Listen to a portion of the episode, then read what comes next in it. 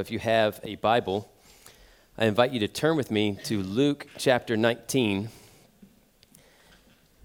This is a one off, standalone message. I was praying and asking the Lord, Lord, what do you want to do? Sanctity of Human Life Sunday. We've got Silas and Riley Thompson in the house. Y'all give Silas and Riley an initial hand before you get to meet them. Go ahead.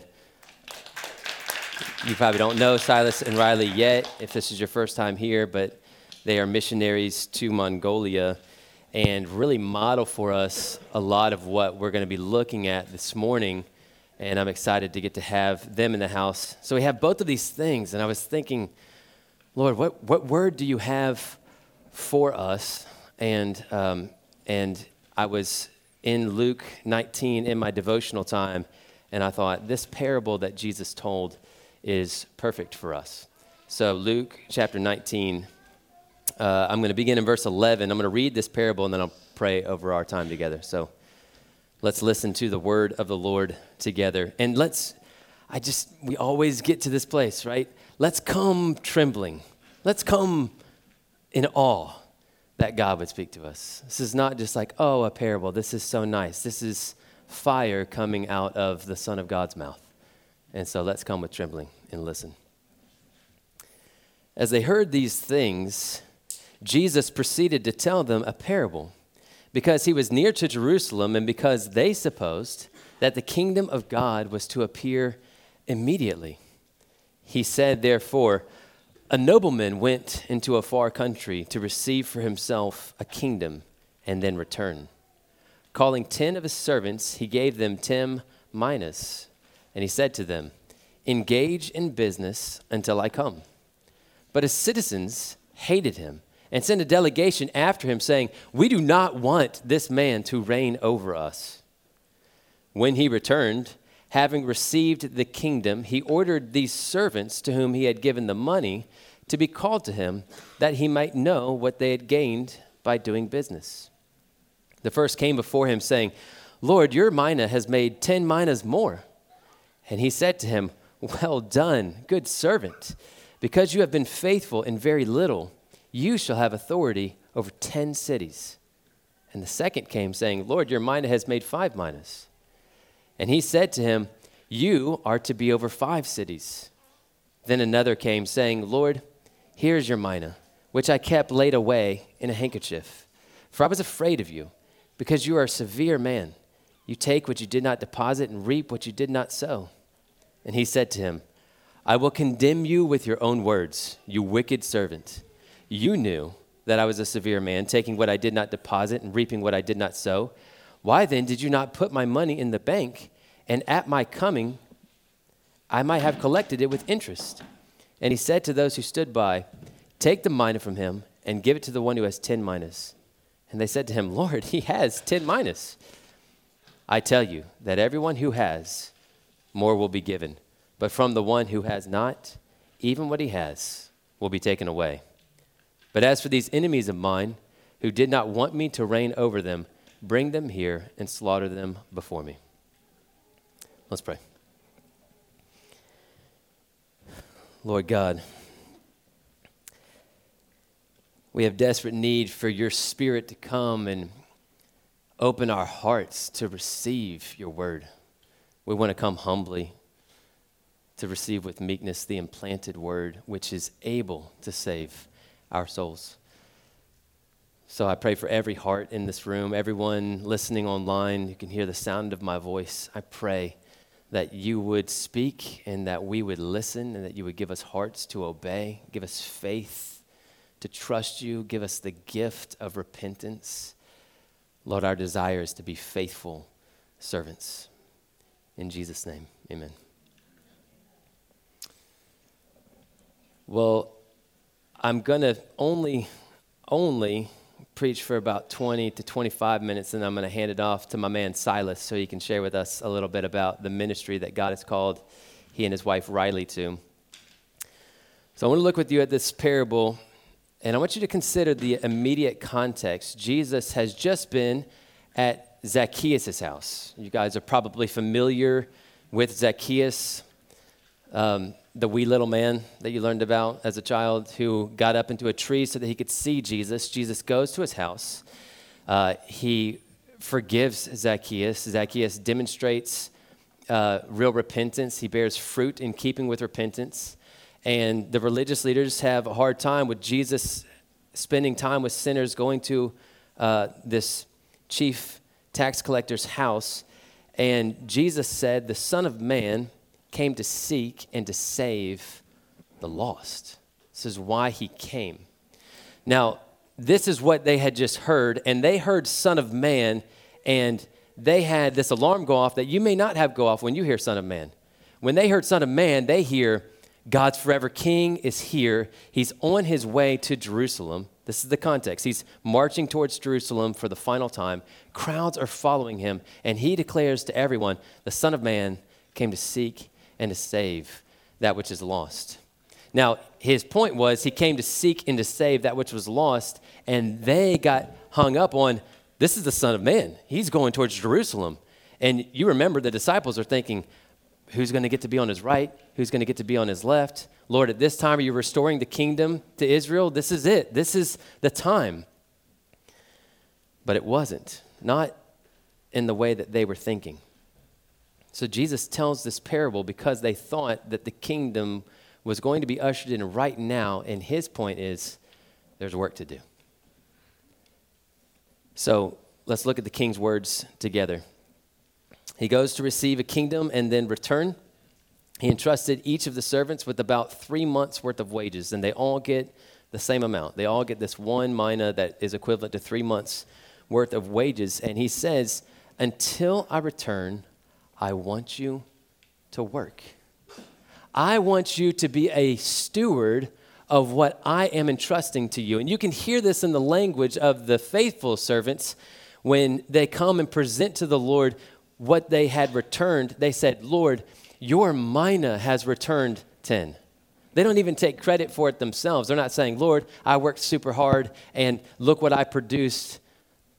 The language is, Lord, you entrusted this to us. And, and look what what you have given us has done. They, they knew themselves not to be owners, but stewards. And Jesus said, Until I return for you, make a return on what I've entrusted to you. This is the point of Jesus' parable.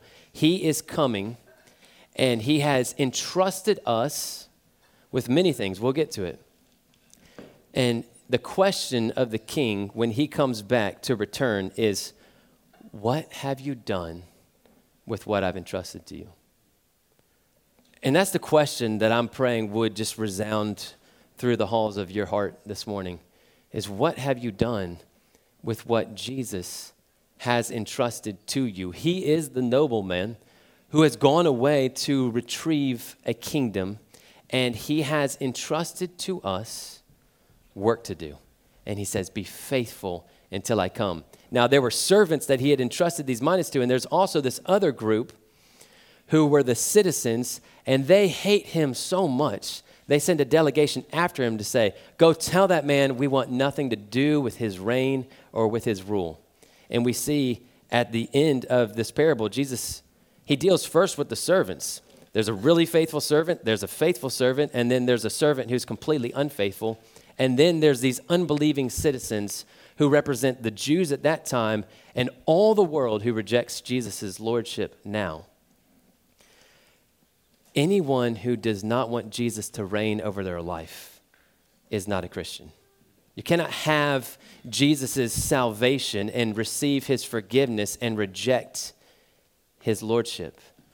And that means his reign over the details of our lives, over the the days and moments of our lives. This one servant had him as his functional king, but didn't fear him, didn't obey him, didn't do what he said to do. So let's take them in order. And I want to compare this just real quick with the parable of the talents because it's different. Later in Luke, Jesus uh, tells a parable of this king entrusting talents to servants, and he gives one five and the guy returns five on his five. So he gave him five, he brings back 10. The other is entrusted with three, I think, and he brings back three. And so in that parable, they both received the same commendation because they both doubled what the king had given them. And, and he gives them the exact same commendation. He gave to each one a different amount in that parable. But here, in our parable this morning, he gives everybody the same mina. Everybody starts with the same gift that he's entrusting. And because they have varying degrees of faithfulness, he gives them different commendations and different rewards. He, he is coming, and his reward is with him to render to each of his servants according to what we have done. There is a direct correlation between your faithfulness to Jesus in obeying him now and the reward that he gives you in eternity. And it matters. That's one of the main points, I think, of this parable is that there are some servants who, who hear that and think it doesn't matter. Like, as long as I get to heaven, then it doesn't matter. But Jesus' point here is it matters. It matters. I have entrusted to you a work to do, and carry it out with faithfulness, my reward is with me to render to you according to what you've done. So the first receives one mina, and he makes 10 minas on his one mina. Everybody wants this guy to work for them, right? This is a great return. You give a guy $1, you come back, he gives you $10. That's a good worker. And he says, Well done, good and faithful servant. You have been faithful over little and so here's 10 cities. Now, I don't want the generosity of this to get lost on us. Because even in the parable, this guy gets entrusted with three months' worth of labor. He returns, call it three years' worth of labor, and the reward is you get to reign over 10 cities forever. This is a good and a generous king. It says you can't give a cup of water to somebody in my name without him seeing it and rewarding it. We don't know what the rewards are going to be like in eternity, but I can promise you it's going to be good. It's going to be infinitely bigger and better than what you sacrificed here in order to obey him, in order to honor him. Jesus tells us as much. It's a promise that we've clung to. No doubt you guys have clung to it too. No one's left, father, mother, sister, brother, for my name's sake, that doesn't in this life receive a hundredfold and in the age to come eternal life. So the second returns five minas on the one. And rather than hearing, well done, good servant, he says, great.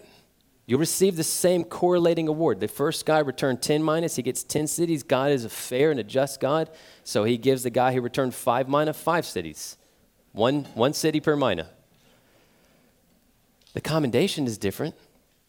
And if Christ is in you, then pleasing him is all that matters to you. That's all you want to hear. Well done. You were faithful in little. And so here I'll make you reign over much. The third is a faithless and unfaithful servant. You can hear it.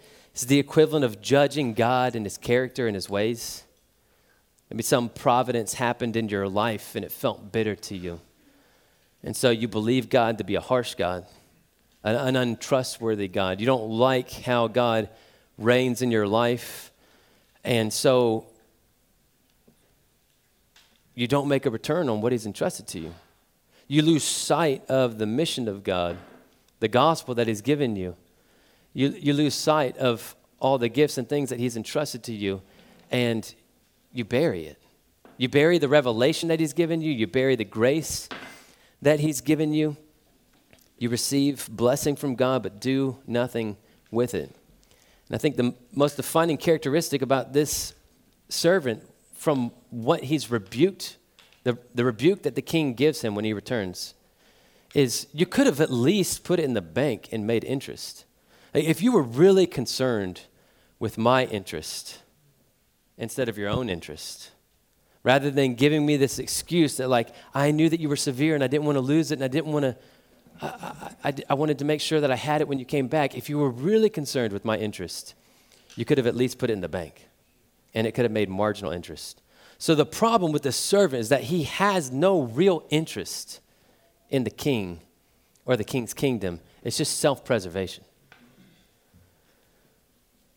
And so the master here condemns such unbelief as prideful wickedness.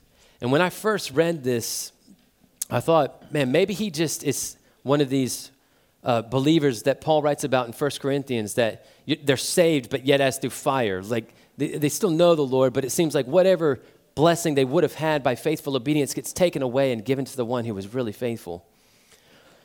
But when Jesus tells this kind of comparable comparable parable. I'm so sorry. Um, and the talents, the one that he takes away this last one from because of his unfaithfulness, he's cast into outer darkness. This is not characteristic of a believer. Believers seek to be faithful with what God has entrusted to us. And the ones who are mainly concerned with our own kingdom and our own safety and have no real interest in Jesus' kingdom are ones who were like the citizens who rejected Jesus' rule and his reign, but rather than send him a letter to let him know, they just let him know by their unfaithfulness. This is what I, I read uh, in, later in Luke when it's describing uh, Peter. It says he followed Jesus, these are indicting words, from a distance. Enough to keep a distance, enough to keep from being associated with him, enough to keep free of the danger of identifying with Jesus in life. He followed him from a distance. And this is effectively what this faithless servant is doing is, is I'm still claiming to be a servant. I, I trust in him enough to claim the name of Christ. I just don't have interest in actually being faithfully obedient to Christ. And I think that if you look at the parable of the talent, the, the end of the citizens and the end of faithless servants in name only are the same. The difference was the name that they had put on themselves. One's a citizen that acts like a servant but is not really, and one just knows he's not a servant. Those who receive Jesus' mercy and reign now will reign with him later, and those who reject his mercy and his reign now will be destroyed when he comes and the door is wide open. It says, Come to me. If you would be forgiven and enter into life, come to the king for mercy and for him to rule over you, for him to reign in your life. But let's not pretend to receive his mercy while rejecting his rule. That is, he has not offered that to us. All of his people will give an account for how we honored him with our lives, how we stewarded the treasure of knowing him and the treasure of making him known. I want us to remember this morning that some of the final words that we have in divine revelation in the book of Revelation. Jesus says in chapter 22 Behold, I am coming soon, bringing my recompense with me to repay each one for what he has done. This is what he wants you to remember. I'm closing out this word that I'm giving to you, and I want you to remember I'm coming soon. And my reward is with me. And he's generous and he's kind. I read this morning the Lord is faithful in all his words and kind in all of his works. He is kind and generous. He's going to repay you so much better than you deserve for the littlest of faithfulness. But he will not be mocked by us claiming his name and rejecting his rule.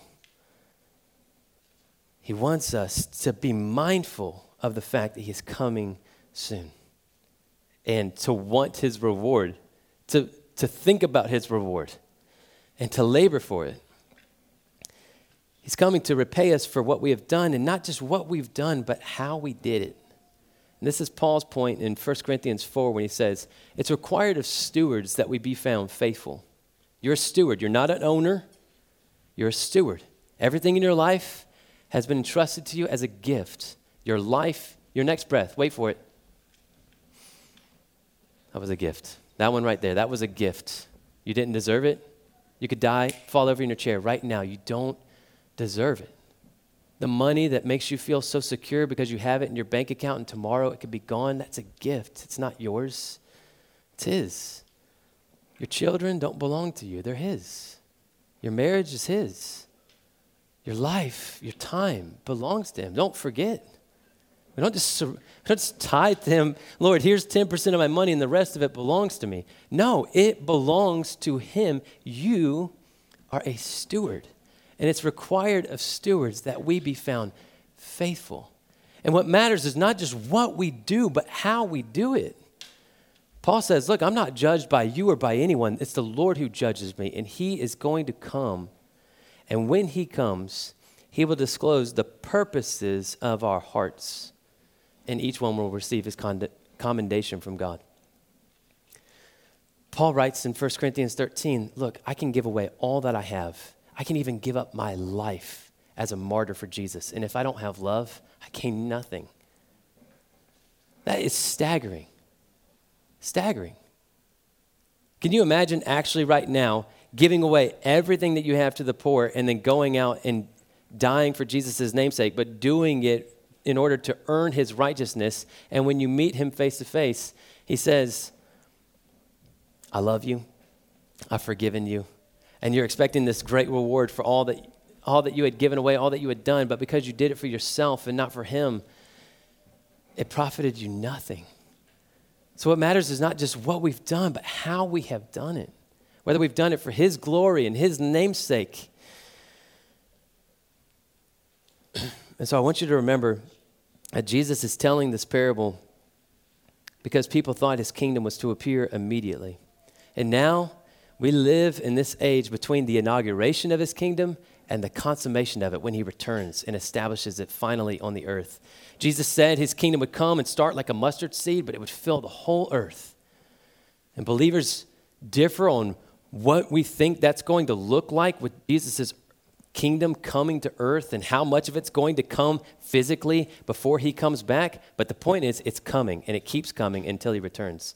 And his servants are faithful in praying, God, your will be done, your kingdom come, make it happen here like it is in heaven. We want to see it come. We want to see people set free by your gospel into your salvation. We want to see the blind receive sight. We want to see those held captive set free. We want to see those who are brokenhearted bound up.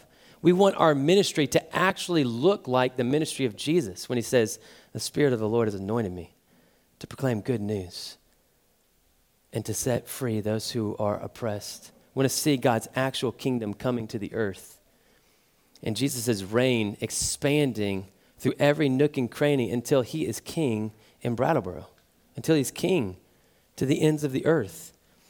And so, while we wait, we don't hunker down and bury the treasure, waiting for the king to come and say, well, when he comes, it'll all be all right. No, no, no. We wake up and we get to work. This is what he's called us to do until he comes to engage in the work that he's called us to, praying and laboring for his kingdom to come and his will be done on earth as it is in heaven. And so, what is the kind of work? Well, certainly, it's hearing his word, it's believing him, it's obeying what he reveals to us, it's loving Him with all of our heart, soul, mind, and strength, and loving our neighbor as ourself. But in the immediate context, it looks a lot like us seeking out and pursuing the salvation of those who are lost. This was the immediate context of this parable. The Son of Man came to seek and save the lost. And you flip to Daniel 7 and why everybody had this whoa moment when he said the Son of Man is because in Daniel chapter 7, verse 13 and 14, Daniel says, I saw in the night visions, and behold, he was seeing a vision of the future. With the clouds of heaven, there came one like a son of man. And he came to the Ancient of Days, God the Father, and was presented before him.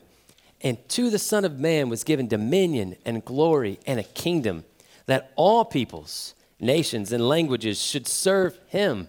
His dominion is an everlasting dominion which shall not pass away, and his kingdom one that shall not be destroyed. And so Jesus, right here, is declaring himself to be this king. And when he ascended to the Father, he was going to retrieve this kingdom. And so, this parable of the nobleman is not just like a nice story.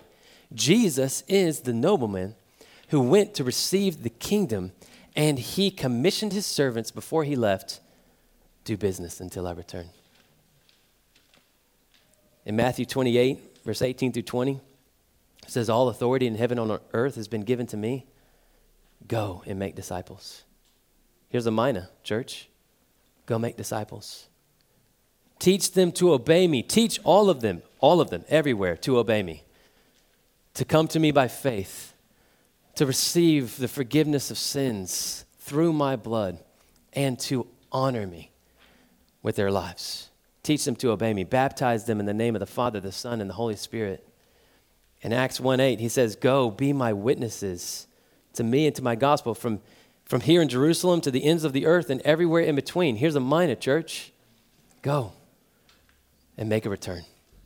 This gospel is not just for you. Go make a return. Go win souls. Go seek and save that which is lost. And so I want to give us a couple, I've got three minutes. I want to give you a couple pastoral words in light of this, and then I'll hand it off to Silas. So, one, your master is coming at an hour that you do not expect. If, if people ask you, when is Jesus coming? Just tell them when you don't expect. So be ready, be watchful. This is what he says all throughout when he's teaching on his return. He's saying, Be watchful, live awake. It's, as Peter says, be sober minded for the purpose of your prayers. Be a watchful and a prayerful people and be about your Father's business. Again, we're, we're going to get into a sermon series that we're going to call Christ is King. But this is about the functional surrender of our lives. Whoa. It's about the functional surrender of our lives in our daily life, right?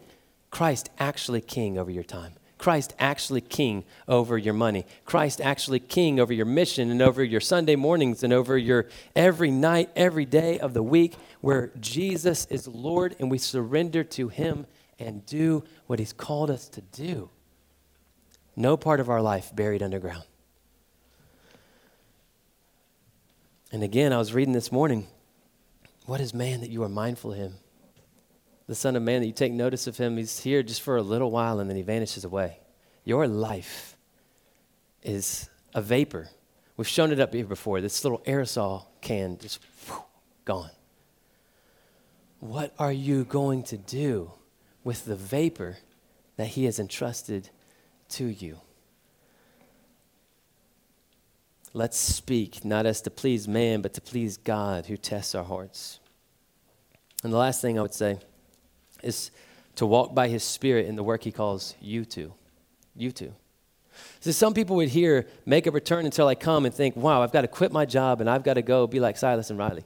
And I just need to go to like the hardest place, the coldest place, and where there's like the most lost people, and I just need to like go hard for probably a year until I run out of gas. And for some people, that's their calling. And for more of us than we know, that's your calling. But for some people, He's called you to stay home and nurture the kids and to fold the laundry and to read great books and teach your children. Or He's called you to go be an IT professional at a college or to go fill in the blank. And the most obedient thing that you can do, the most spiritual thing you can do, is to obey Him. That's what he wants. He, he's entrusted to you your mina. It's not somebody else's. And he wants you to steward the gifts that he has given you faithfully until he comes. Now, until he comes, that means don't stop. You, you abide in the vine, draw life from his life, be in his word and meditate in it day and night, draw strength from his spirit and his strength.